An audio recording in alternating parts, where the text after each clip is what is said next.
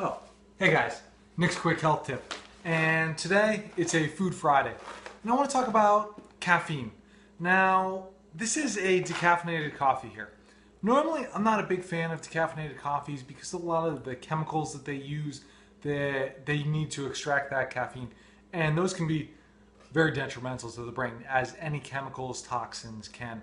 And that's also why I make sure I get organic, because again, we want those low toxin beans and just foods in general. But this is a mountain water process, uh, also known like their Swiss mountain processed, uh, or Swiss water processed, excuse me.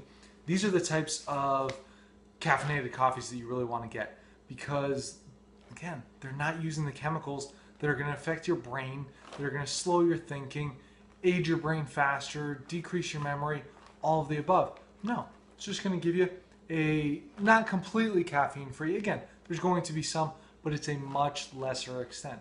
So remember that when you're purchasing uh, any of your decaffeinated things, you want to look at how they're decaffeinated or get herbal teas maybe that are naturally decaffeinated.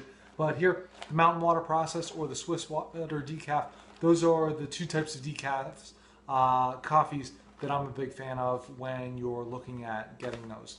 Now, if you want to know, get more quick tips like this, go to my website, sign up for the newsletter. While you're there, take free brain health quiz. And if you do so, I'll send you my four morning secrets to perfect brain health.